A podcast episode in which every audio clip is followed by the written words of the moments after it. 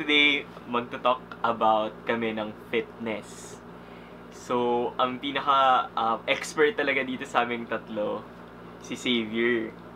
Si Xavier yung nagturo kay Charlie mag-workout. Tama ba yun? Yung first, parang gusto kong i-start off yung podcast na yung topic is, paano ba kayo naging into fitness? Kasi lahat kami actually nag-into fitness. Sana hopefully pag naglaro ulit kami ng basketball, makikita nyo na yung mga progress namin. Pero, sinong gusto mag-start? Xavier, ikaw na? Okay lang, sige. Fitness. Bale, nag-start yung fitness journey. Shit, mga journey ba? O, sige, journey na lang. Nung, grade 9. Before grade 9, summer before grade 9. Kasi kasama ko din si Char noon sa summer basketball clinic. Ayaw nga Balit. Pala. Nag-try out ka nun, 2 months diba? Straight. Before grade 9. Summer clinic. Bale, every other day yata schedule lang. Hindi ko na matandaan. Pero yun. Sobrang pagod, half day basketball training, physical training, hindi lang siya drill sa basketball. Gets. So more on cardio siya. Cardio skills scrimmage sa basketball. And then yun, grade 9 ako nakuha sa varsity. Bale, doon talaga nag-start yung pinaka-hassle sa fitness journey ko kasi Monday to Saturday yung training for the whole academic year except February, March. Kasi yung June to January, punong-puno ng mga liga yun. Mm-hmm. So, kailangan talaga mag-training araw-araw. Nagsistart yung training 5 p.m. at tapos 7 p.m. Monday to Friday. Tapos yung Saturday naman, 6 a.m. yung start. Tapos, ang mabigat sa Saturday training, 6 a.m. to 7 a.m. jogging yun. Non-stop jogging. Puro cardio. After jogging, edi may drills pa ng basketball, panay plays. Oo. Tatakbo-takbo na naman sa court. Kaya nakakapagod. So, ang pinaka-demanding sa fitness journey ko, yun, nasa player before. Demanding siya sa oras, sobra. Yes. Tsaka demanding din siya sa nutrition. Kailangan pag araw-araw kang nagte-training, syempre kailangan mo maraming carbs. Yeah. Which is okay naman sa akin kasi may ligaw sa kanin. Sobra, guys.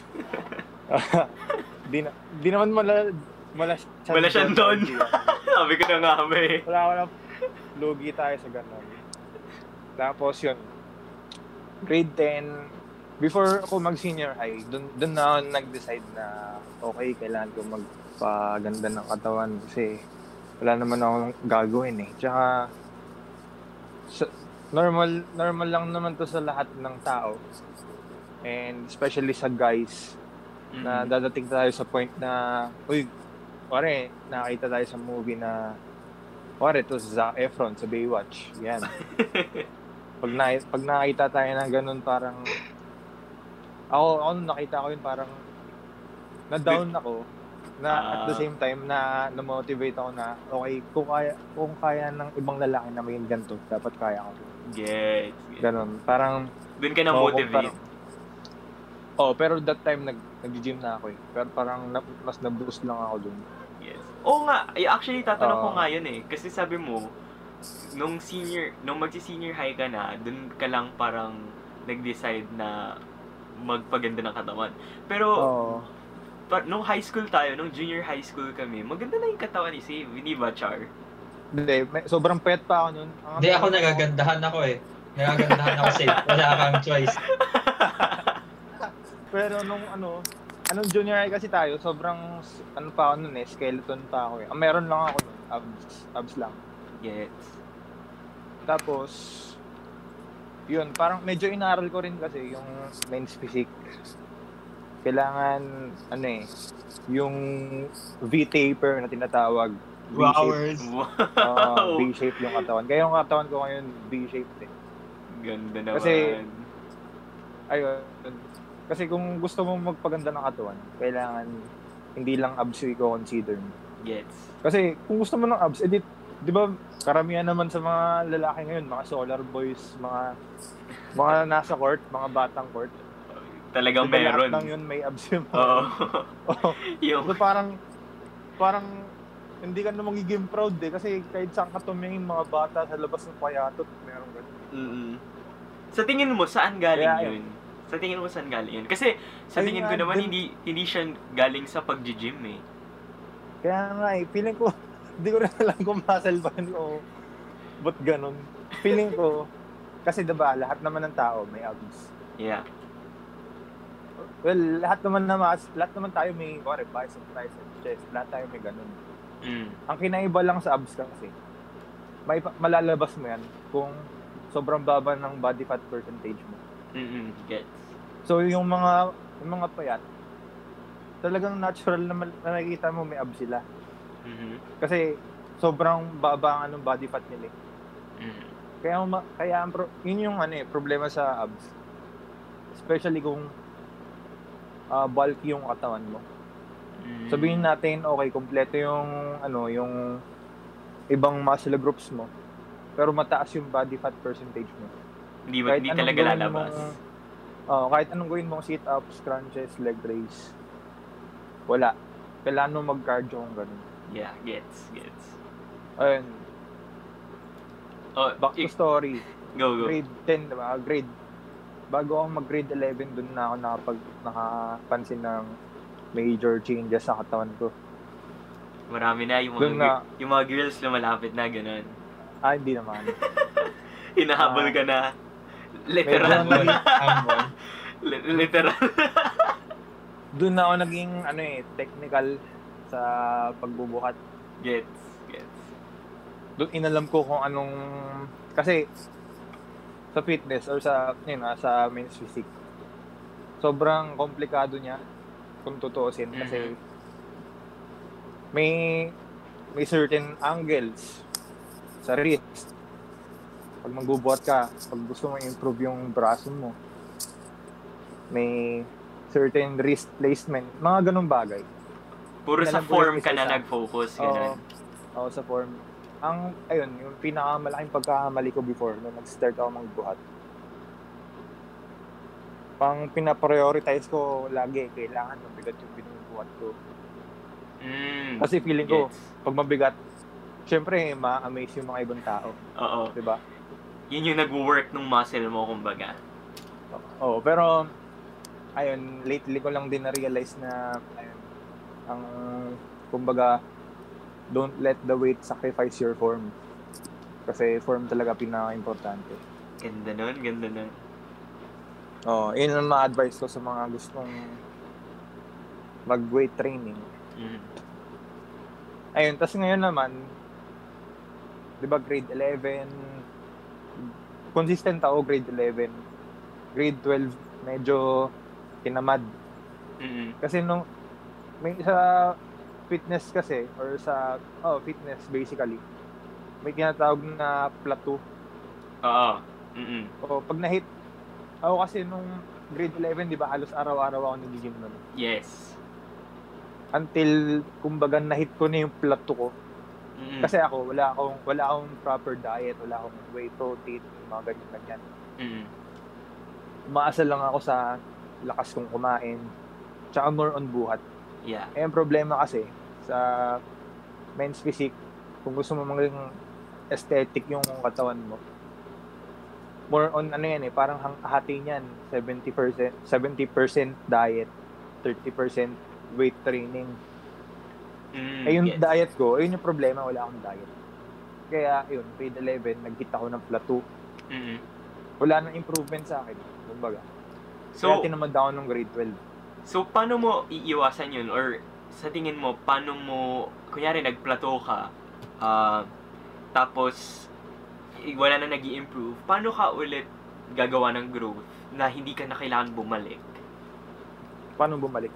Like, kasi ganun yung nangyari sa akin eh. So, nag-plateau ako, Tapos since wala na nangyayari, tinamad na ako mag-workout, pero same pa rin yung kain ko. So lumaki ako ulit. So, paano yung, kunyari, nag-plateau ka, paano ka pa mag-i-improve? Paano mo pa paano ka pa magpa-function in a gym setting na meron pa rin nangyayari? Kung gets mo yun. Ang normally kasi na response sa ganyan, kailangan ibahin naman yung program mo sa workout. Tapos, kailangan alamin, ma-practice din yung load, increase ng load sa weight. Mm-mm. Kasi ang problema sa akin, yung gym ko kasi dito sa village, sobrang limited na equipment.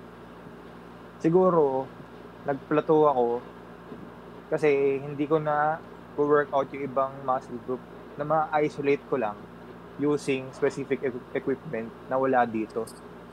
Gets. So yun, napaka-importante ng modification ng program. Mm. Tapos, overload sa pagbubuhat. Mm-hmm. Yung overload nangyayari yun sa sets, tsaka repetition. Ako kasi, pag nagbubuhat ako, yung program ko, sinusunod ko lang yung number of sets na nasa isip ko. Okay. Tsaka number of reps na nasa isip ko. Oh, what does that mean? Yun na yun. Ah, okay. Ang dapat kasi, kung gusto mo ma-maximize yung muscle growth, na kahit ngayon, hindi ko pa rin na-apply kasi mahirap eh. Ang ginagawa ng mga professional dyan, sa last set nila, itotodo nila yung number of reps until muscle failure. So, kung nga rin, hanggang 10 reps lang yung program mo sa set, mm-hmm, sa last set. Kailangan isagad mo yun hanggang hindi na talaga kaya. Oo, tapos, sa last repetition, isi-squeeze mo yung muscle mo. Okay.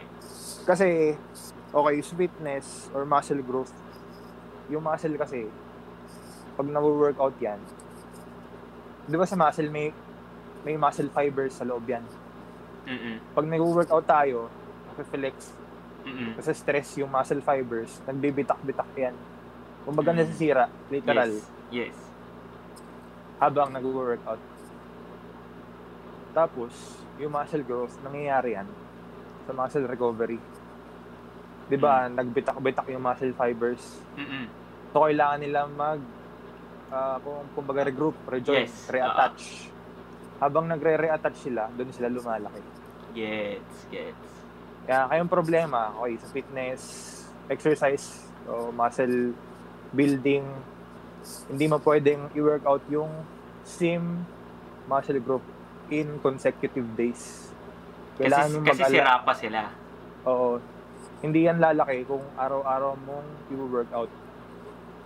Kaya, marami akong nakikita sa YouTube, 200 push-ups 30-day challenge. Ibig sabihin, mag-push-up ka 200 repetitions araw-araw for 30 days. Mm-mm. Hindi yun effective. Maging effective lang yun kung gagawin mo yun alternate MWF. Oo, MWF. Okay, hindi ko alam yun kailangan yung sobrang importante ng rest sa workout. Kahit saan man yan. Kung nga rin gusto mo mag-improve sa exercise mo,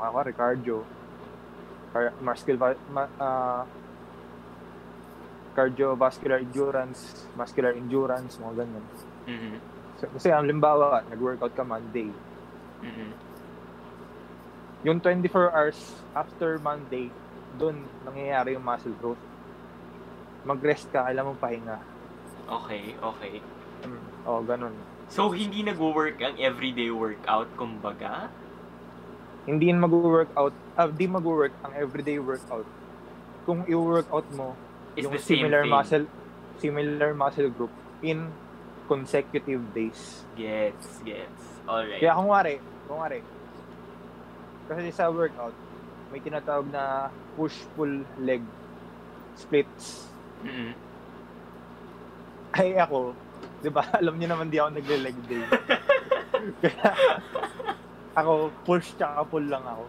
Kasi yung legs ko, nakontento na ako nung nagte-training ako sa basketball. Eh. Na muscular kasi, na siya kumbaga. Hindi muscular yung legs ko pero ang habol ko lang kasi dati yung mataas ako tumalon, no? Kaya yun. Mm-hmm. Ngayon, hinahabol ko siya ngayon kasi nag-squats ako ngayon. Kasi yes. May barbell dito sa bahay. Ayun. Push, pull, leg. Pwede Monday, pag sinabi kasi yung push movement, mm-hmm. Literal na push, tulak mo. Push-ups. O push, di ba?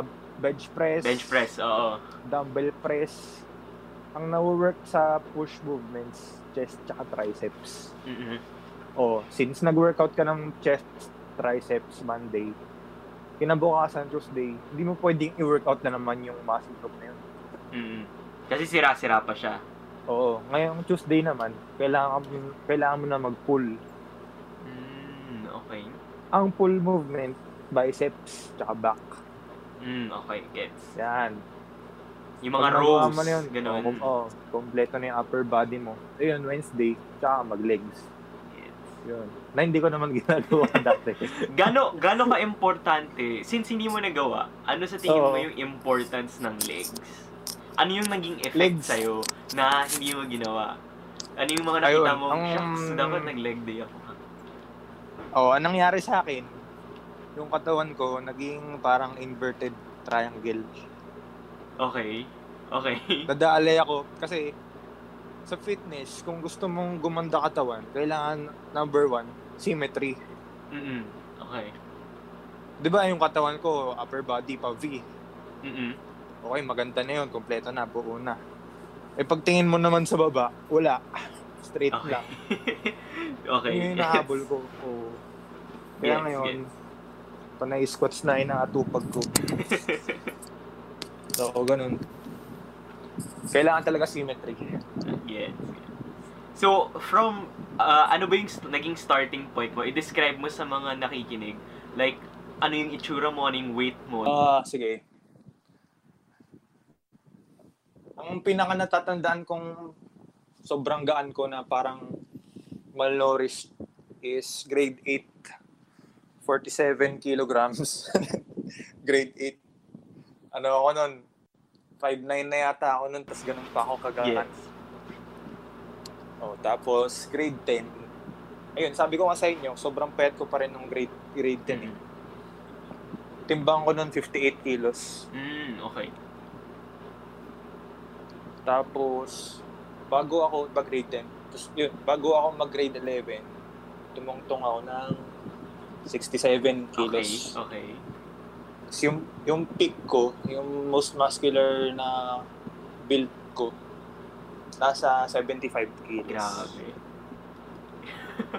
Tapos pure muscle lang yun. Tapos yung, isipin mo, yung height difference ko yun, di ba galing akong 5'9". Eh ngayon, nasa 5'11.5 ako. Ganun. Six-footer na, no, Char? Six-footer na. Isipin mo, 3 inches lang yung gap. Pero yung jump ng weight ko, from 47 kilos to 75 kilos. Gets ko yun. Diba? Ngayon, yung target ko ngayon, kasi quarantine ngayon eh. Plano kong mag-diet na supportado naman ako ng parents ko kasi ayun, ayaw nila akong bilan ng protein.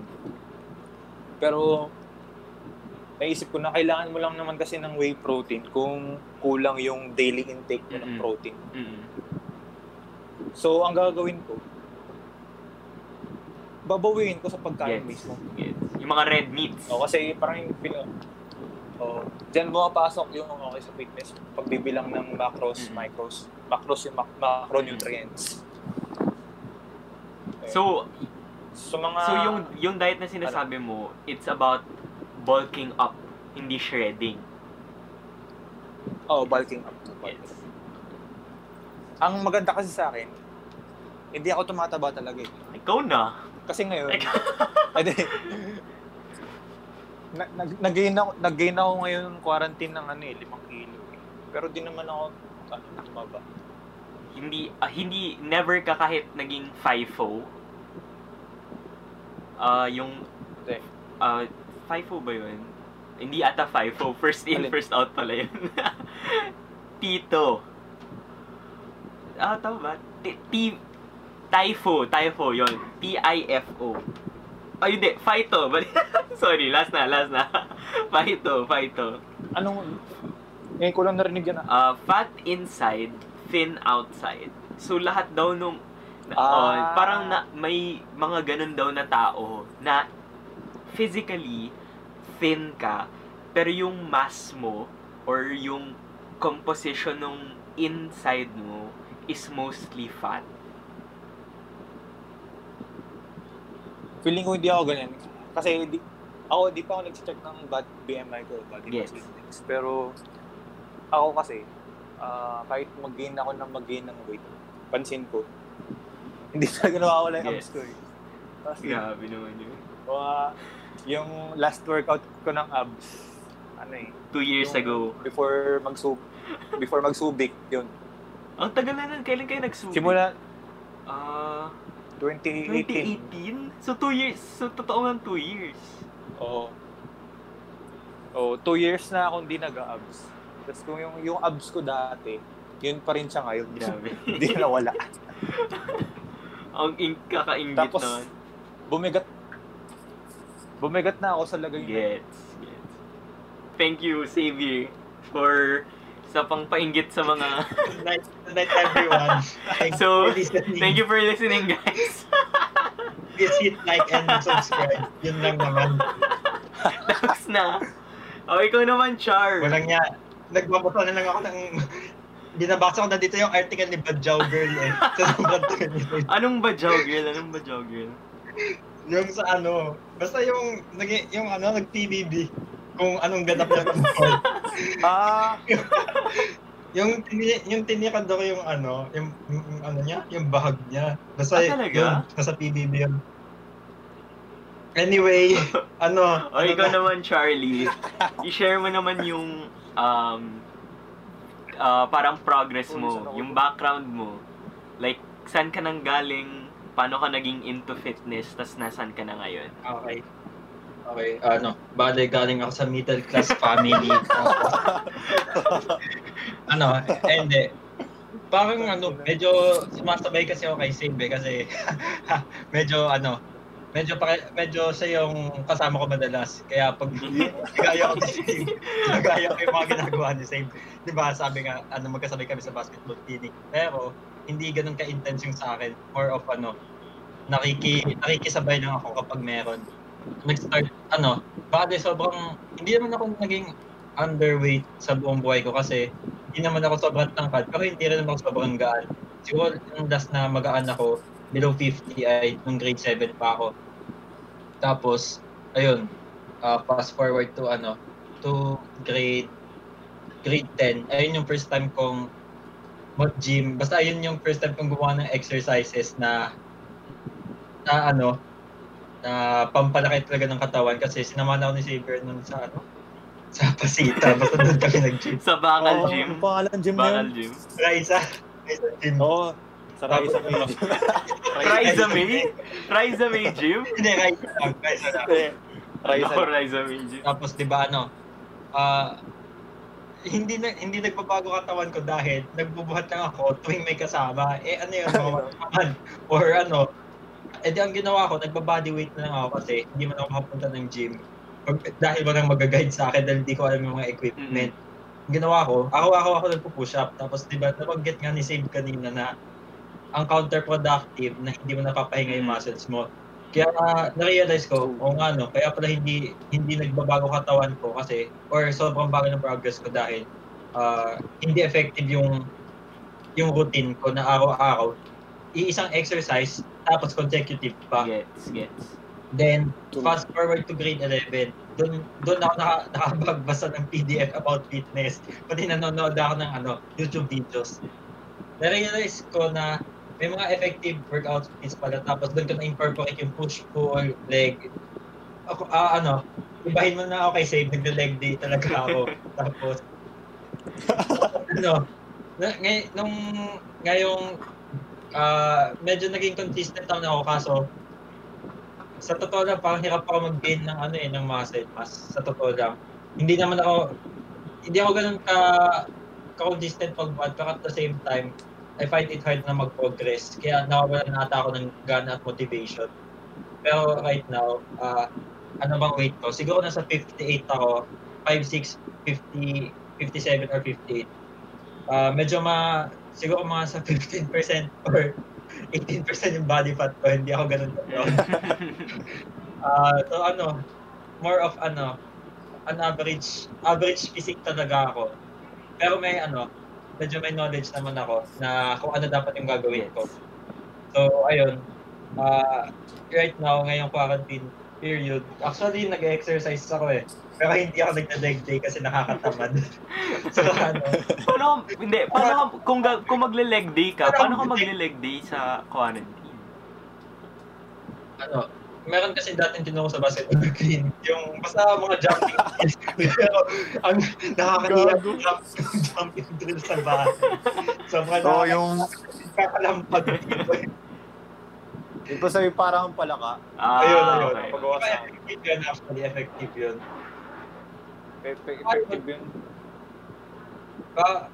Basta yun, nakakayaman day sa bahay. Wala namang squat rack dito. Saka, wala, nakakahiya. Tapos, hindi po ko, back, chest, biceps, triceps ako. And so far, nakakatawa naman kasi isang beses kumain ako, wala akong t-shirt. Tapos sabi niya, ang nanay ko nung mataki daw bukas ako. Tapos ayun. Yun o. Ilang inches na? 5 inches na? 5 inches na. Medyo naman ako ng braso. Saka ayun, may progress naman daw ako kasi ang last na comment sa katawan ko ay parang naging tone daw yung muscles ko. Naging cut daw yung physique ko. Eh gusto ko lumaki. Ayun, huling tayo nag-basketball trip. Yes, huling time na nag-basketball kami, ang laki na ng braso ni Charlie. May malaking improvement na. So, improvement, hindi lumaki by size, pero nagkaroon ng ng cuts. Ayun. Nagkaroon ng cuts, pero it's a step in the right direction naman. Kaya sige lang, pwede na. Tapos ano nga pala, since nasabi nakakaramihan ni Xavier lahat, at tama naman yung lahat na sinasabi ni Xavier, di ba may push-pull na, na routine? Ang ginagawa ko naman, upper body, lower body. Pero ngayong quarantine, hindi ko magawa yung lower body. Kung mapapansin, push-pull legs, 3 days yung 3 days mo siya magagawa bago ka makakomplete na isang cycle. Ang sa akin naman, upper pati lower, 2 days tapos mo na yung cycle mo. Tapos nag-opt ako sa ganung routine dahil nagbubuhat ako nung may pasok pa.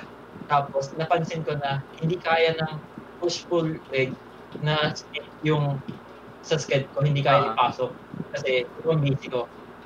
At some point nga, nagpo-full body na lang ako eh kasi hindi ko afford na kalat ng isa pang araw para sa fitness kasi need ko mag-acads or mag-workout. And okay lang naman yung ganun. Basta i-hit mo yung each muscle group equally. Walang lalaman.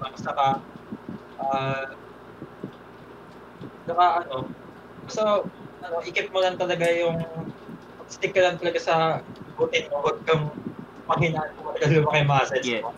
Ayan. Tapos, ayun nga.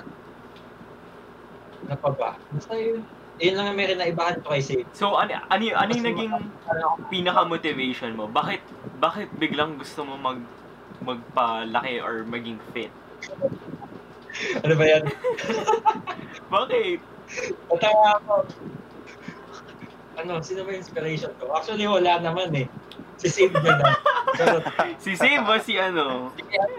Kailan ka ba? Si Park Sordun. Di, joke lang. Wala talaga akong personal mind. Yes. Pero, Gusto ko maging... Ah, sige. Ano yan? Pit.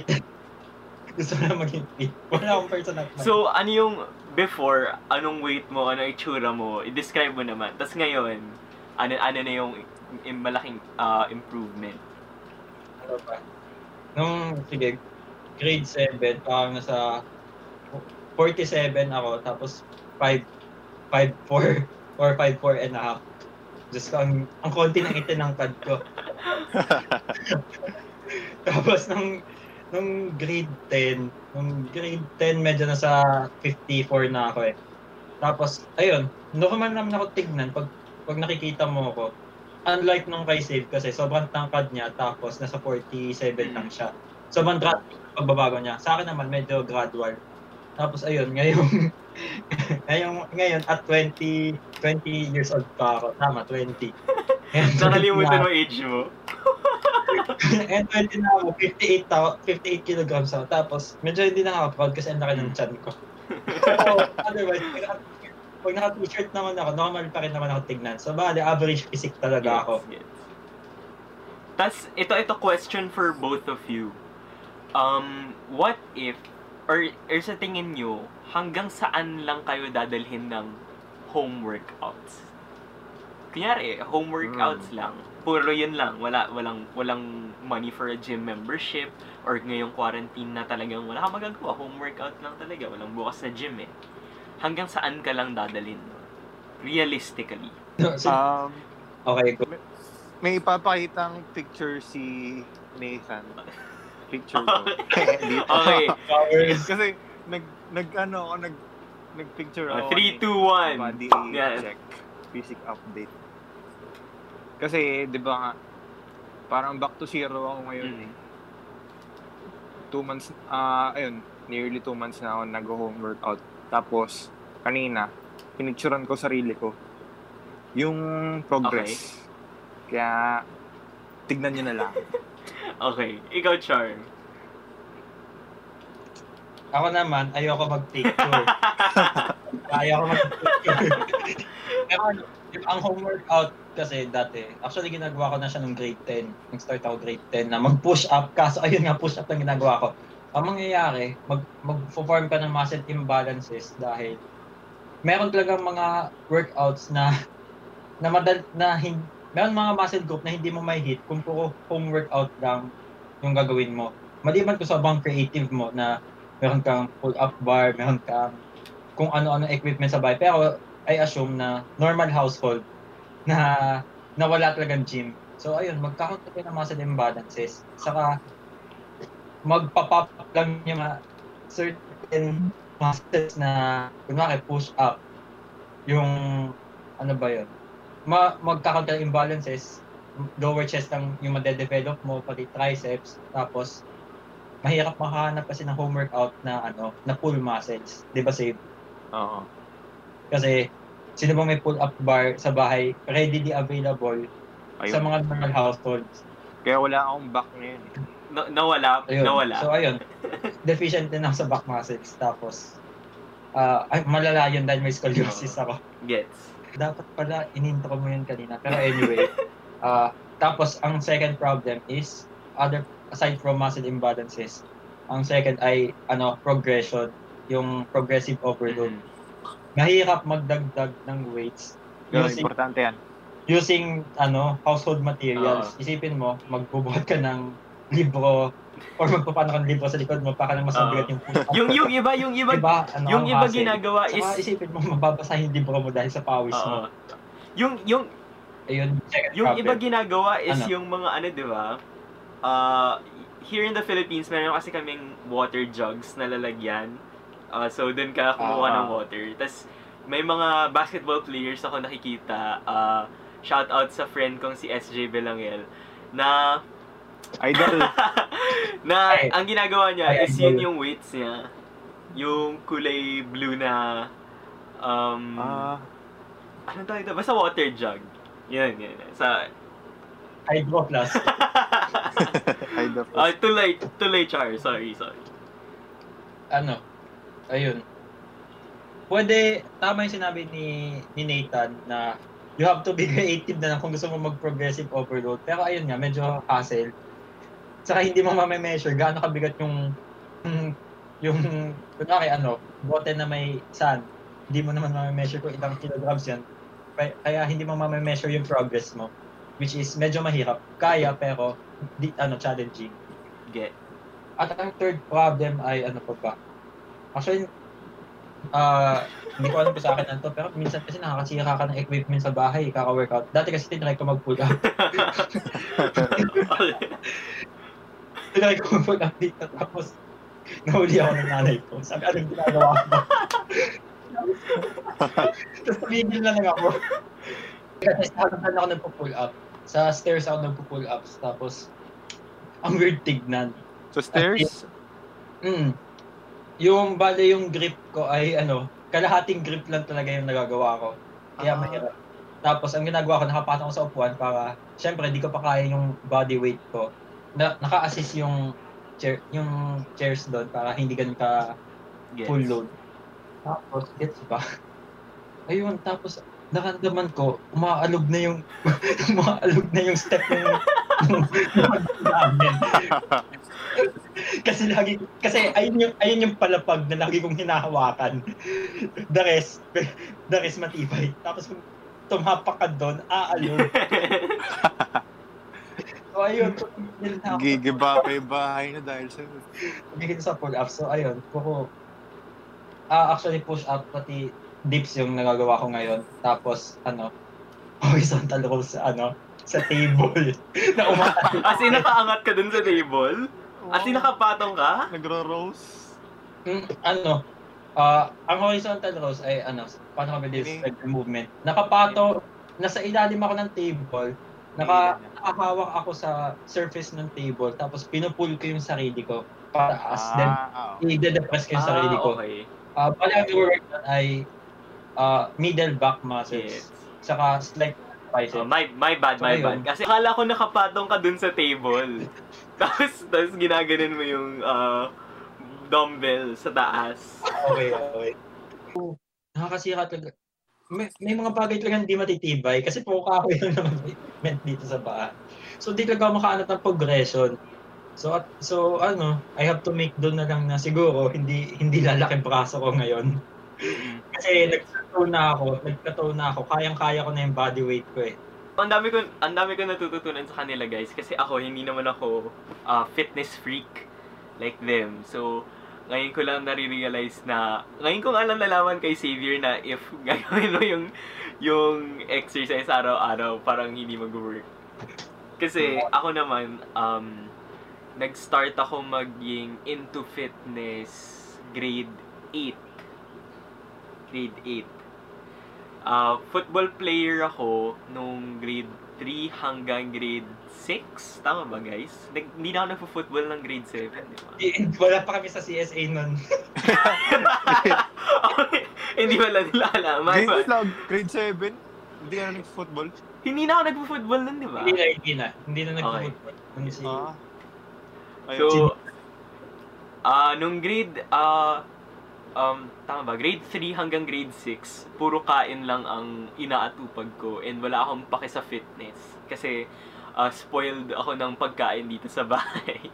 So, pangit din yung jeans ko. Yun, ito tatanong ko, Save, may pakialam ba ang jeans sa fitness? Jeans. Kasi ako, sige, tapusin ko muna yung story ko. Yung ako kasi, madali akong tumaba, pero madali din akong pumayat. Like, gets nyo ba? Oo. Like, if you work ka talaga, parang kaya siya. Hindi siya yung mahirap. Pero kapag kumain ako, tapos hindi ako nag-workout, madali din akong tumaba, mabilis lumaki yung cheeks ko, etc. So may ano ba yun? May effect ba yun sa yung genes? Wala bang specific research about dyan, pero marami akong mga fitness YouTuber na napanood ko dati na may malaking factor sa kanila yung genetics eh. Yeah. Kasi yung iba kasi alam mo yun, yung nasa lahi na nila, yung pare, yung si Arnold Schwarzenegger, yung anak niya, macho rin. Ano? Parang ganon, parang, kasi iba naman, sa bone structure. Kids, oo. Yung iba naman, sobrang, alam mo yun, sobrang batak nung legs. Talagang, parang effortless na, ano, na, nakaumbok, ganyan. Mm. Kasi naniniwala ako kada tao parang may innate na strength na talaga yan eh. Tsaka meron ding lagging point.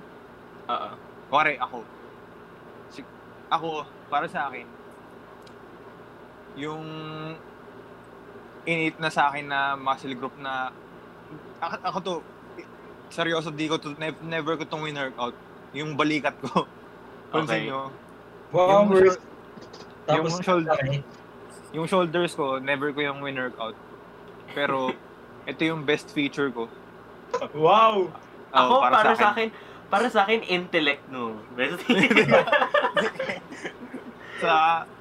sa muscle ko, yung balikat talaga yung pinaka-proud ka.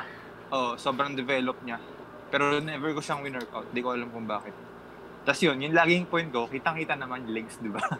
Yun, legs. Para sa akin talaga. Okay, so genes matter. So, epekto of factor yung genes. Okay. So, yun. So, since ngayon ko lang din nalaman yun, guys, marami akong nakukuhang value adding dito sa mga friends ko. Pero, ayun, going back to my story, sa sobrang dali kong tumaba, by grade 7, even though na nag-training ako everyday for football, umabot ako ng 80 kilograms. Overly obese ako. As in, anong grade 8? Kailan yan? Grade 7.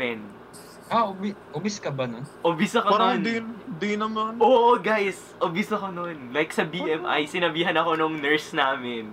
Si Ms. Cavaltera. Kung nanonood po kayo, siya yung nagsabi sa amin na, siya yung nagsabi sa akin na, magpapayat ka ng onte kasi borderline obese ka na. Di nga umabot ng 80. Seryoso. So by that time,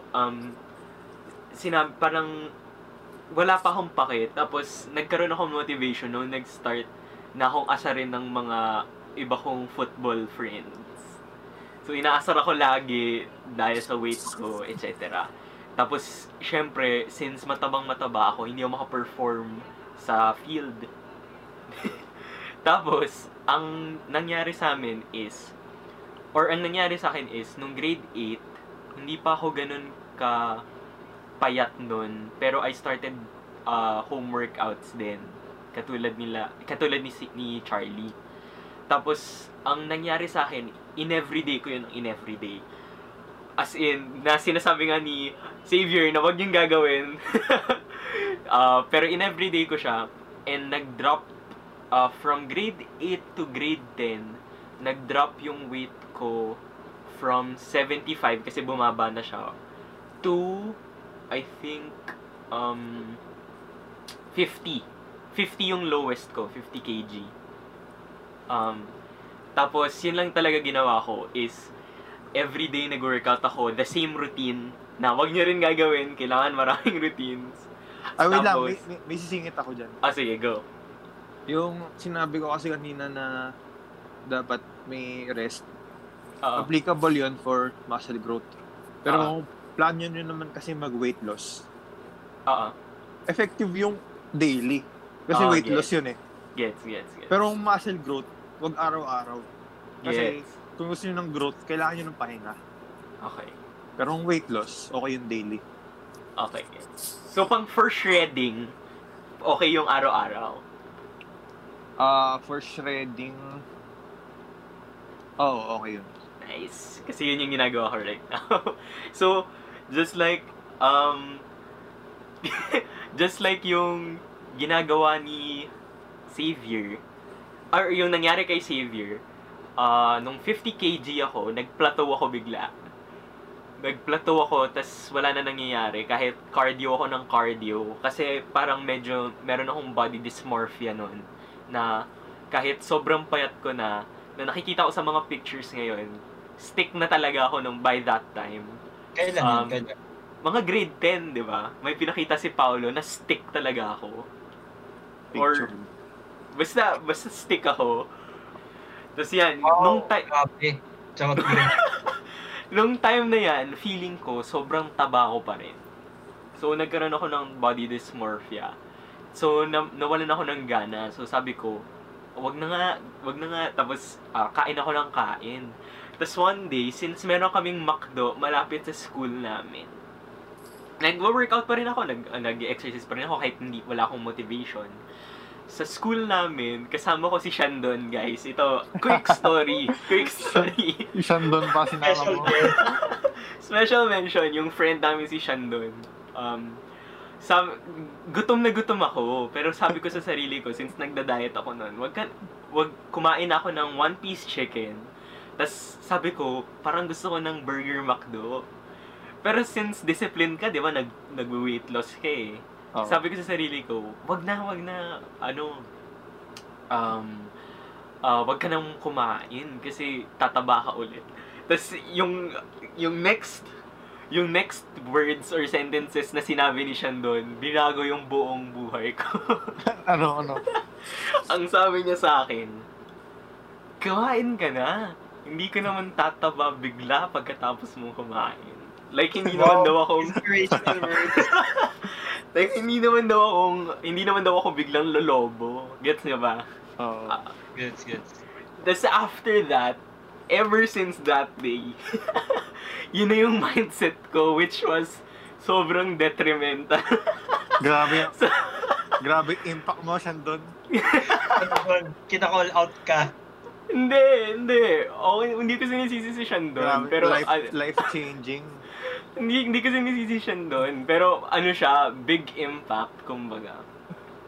So after that, since nag-plateau nga ako save, wala na nangyayari. Nagiging 51-50, gano'n na lang lagi weight ko. Kasi weekly ako nag-weigh. Ang nangyari sa akin, by pagdating ko ng grade 11, hindi na ako nag-workout. Kasi sabi ko wala namang mangyayari. Pero yung food intake ko, lumaki. So, from 50, naging 60 ako by grade 11. 60? Oo, 10 kilos. Like, ano yun, buong school year yun. Tapos, from grade 11, naging, to grade 12, nagbawas ako, naging mga 58. Onting bawas lang, pero hindi ganun ka chubby. Tapos, pagdating ko ng college, boom! Kasi hindi ako nag-workout eh. Hindi na ako nag-workout at all. Naging 75 ako. Uy, gawin tayo. Naging 75 ako. Galaw ka mata kami. Kami yung katawan mo. Hindi, pero hindi nyo ba nahalata? Ako halata ko. Hindi ko napansin eh. Kasi hindi ka namin pinapansin. Joke. Parang ano naman, kala ko normal, otherwise normal ka lang na medyo on the bigger side. Hindi, guys, borderline obese na ako. As in, nung nag-BMI ako nung, for NSTP namin, nag-reflect si Char, hindi niya nakikita. Nung nag-BMI ako, semi-obese na ako. So, by this time, so ngayon na ulit ako nag-start mag-workout. So, 75 yung starting ko. By this time, as of May 23, na ako, 70 kilos na ako. So, nag-drop naman ako ng 5 kg. Pero yun nga, consistency talaga. Yun talaga yung parang main takeaway ko here sa story ko. If may kukunin man kayong value, is like, be patient, tsaka consistency. Malaking thing din sa akin yung patience. Kasi nung grade 8 ako, nung obese na obese ako, lagi kong tinitingnan yung... Ganun din ba kayo, guys? Lagi kong tinitingnan kung meron akong abs sa mirror. Like, every after workout. Lagi kong tinitingnan. Same naman. Ganun kaya yung... Ganun ako after planks. After ko mag-sit-ups, ganun. Paano yung nagagawa yung mahirap i-flex yung abs right after ab workout. Hindi, kaya nga ako nawawala ng gana eh. Kasi sabi ko, wala pa. Talaga ang muscles after workout. Kasi dahil sa pump, dahil, ano ba tawag doon? Dahil sa blood flow. Basta after workout, immediately, mas pop, mas nakapop yung muscles mo, tapos mawawala na yan mamaya pag nag-cool down ka na. Wala na. Baliktad sa akin, pag sa abs, hindi ako ganun. Well, porket labas naman sa'yo palagi eh. Sorry. Mas labas yung akin pag chillax lang. Yung pag hindi ako nag-workout ng abs. Gets. So yun, anyway, para sa akin, if yung mga nagtatry din mag-lose ng weight, katulad ko right now during this quarantine, ang isa sa mga gusto kong i-take away nyo from this video or from this podcast is be patient talaga. So yes. Yung drop ko, and I think I speak for everyone naman eh. Yung drop ko from 80 kilos to 50 kilos, and yun nangyari in a month, a year, nangyari yun 2 years for me ah. So, 30 kilograms. Ano yun, malaking jump yun. So, hindi yun bigla-biglang nakuha. So, and I think naman, si Xavier and Charlie, tama pa guys, hindi naman kayo naging muscular in 3 months or 2 months, right? Ako, oo eh. Tsaka, so, hindi, actually, wala, hanggang ngayon wala pa rin naman. Basta, kung 2 or 3 months, ang pinaka-realistic para sa akin, na makikita mo talaga nag-change ka, both other people and you, ay nasa 6 months to 1 year. Yan din yung sasabihin ko. As in, minimum of 6 months, siguro, no? Yan yung ano. So, to end the video, ang gusto ko lang tanongin is, ano ba yung mga tips nyo for college students? Specifically, college students na gustong maging fit, gusto mag-workout, etc. Start naman tayo kay Charlie. Charlie naman. Ayan, screen time. Charot. Ano, since, di ba sabi ko nga, nakakapag-workout ako, somehow, kahit may ACADS or and other commitments, ano, ginagawa ko, mag-set ka talaga ng schedule mo, ilagay mo sa calendar mo kung gusto mong kapag-alat ng time sa fitness. Hindi naman need na yung routine mo ay sobrang tindi. Sa akin naman, medyo ni-level down ko lang para hindi ako pagod na pagod, tapos biglang mag-aaral ako. Bale, nag-aalat ako ng 2 hours. 2 hours, ano, per week. Monte. Joke lang. Ang ginagawa ko, 4 hours per week. Ayan, magsisinungaling ako. Ayan, okay na yun. 4 hours per week. Bale, 2 hours. 2 hours Saturday, 2 hours Sunday. Kasi I need, every other day ko para sa ACADS. Pero, hindi ibig sabihin no, na wala ako sa gym, ay hindi ako mag-workout. Kunwari, may vacant time talaga ako na wala akong gagawin. Ang ginagawa ko, kapag fit ko nakarecover ng muscles ko, magpo-push-ups lang ako or magja-jogging. Tsaka di ako nagja-jogging. Pero,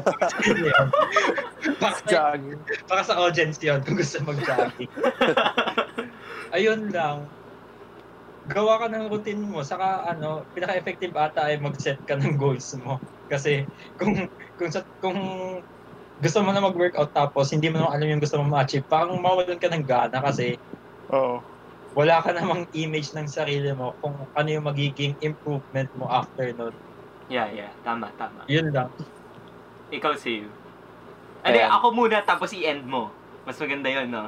Kasi mas marami kang gusto sabihin. Sige. So, ako naman, para sa mga college students dyan, learn from my mistake. Kahit hindi kayo lolobo kaagad after eating that cheat meal or yung pag-cheat din nyo, huwag nyo nang sagarin. Kahit hindi nyo nakikita, gradually magbe-build up yan. So, huwag nyo nang wag nyo nang i-attempt. So, tas yung last 2 ko is, first, be consistent din.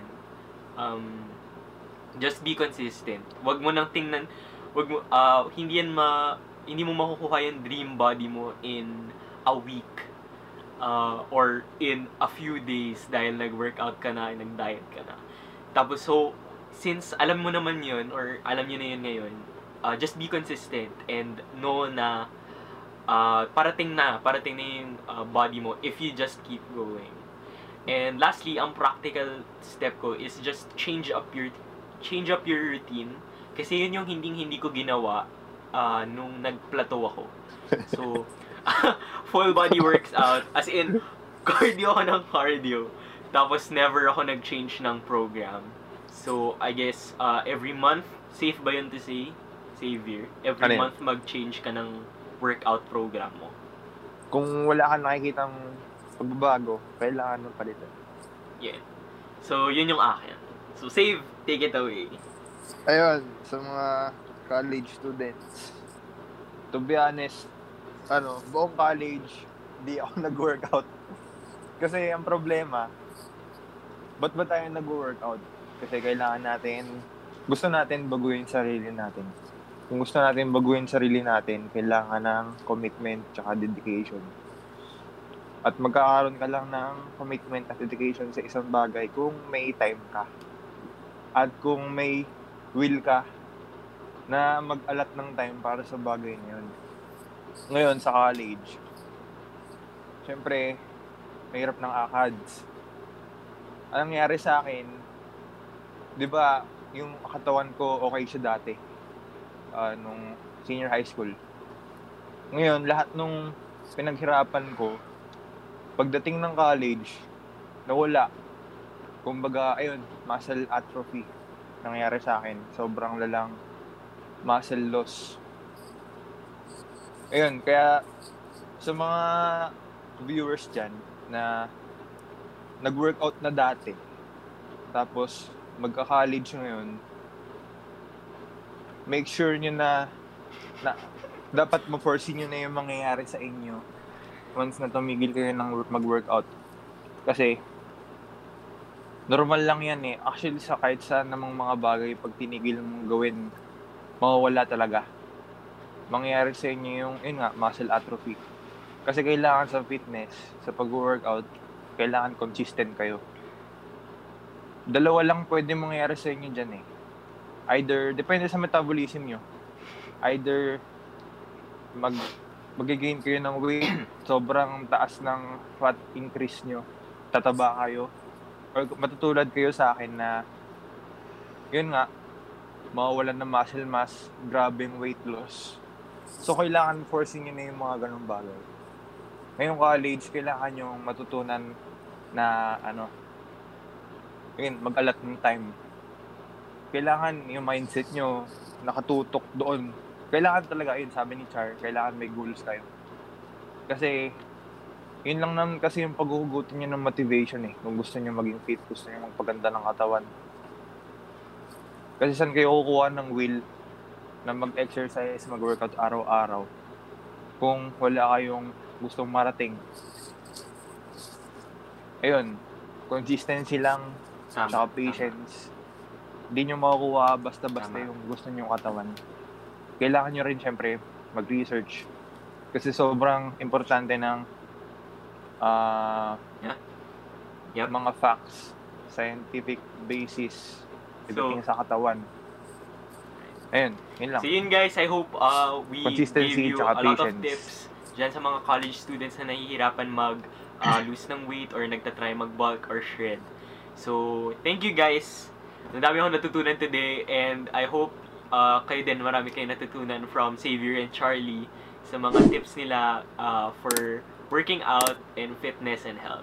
So yun lang guys. Thank you so much for watching and listening. Our podcast is available everywhere kung saan man pwedeng maglagay ng podcast, and we'll be doing this hopefully every single week. So abangan niyo lahat ng mga episodes namin here on this channel. So like this video, drop a comment down below sa mga gusto yung topics na gusto nyong mapakinggan from us. Subscribe to this channel and hit that notification bell so you'll be informed every time we post another video. So bye guys! Thank you!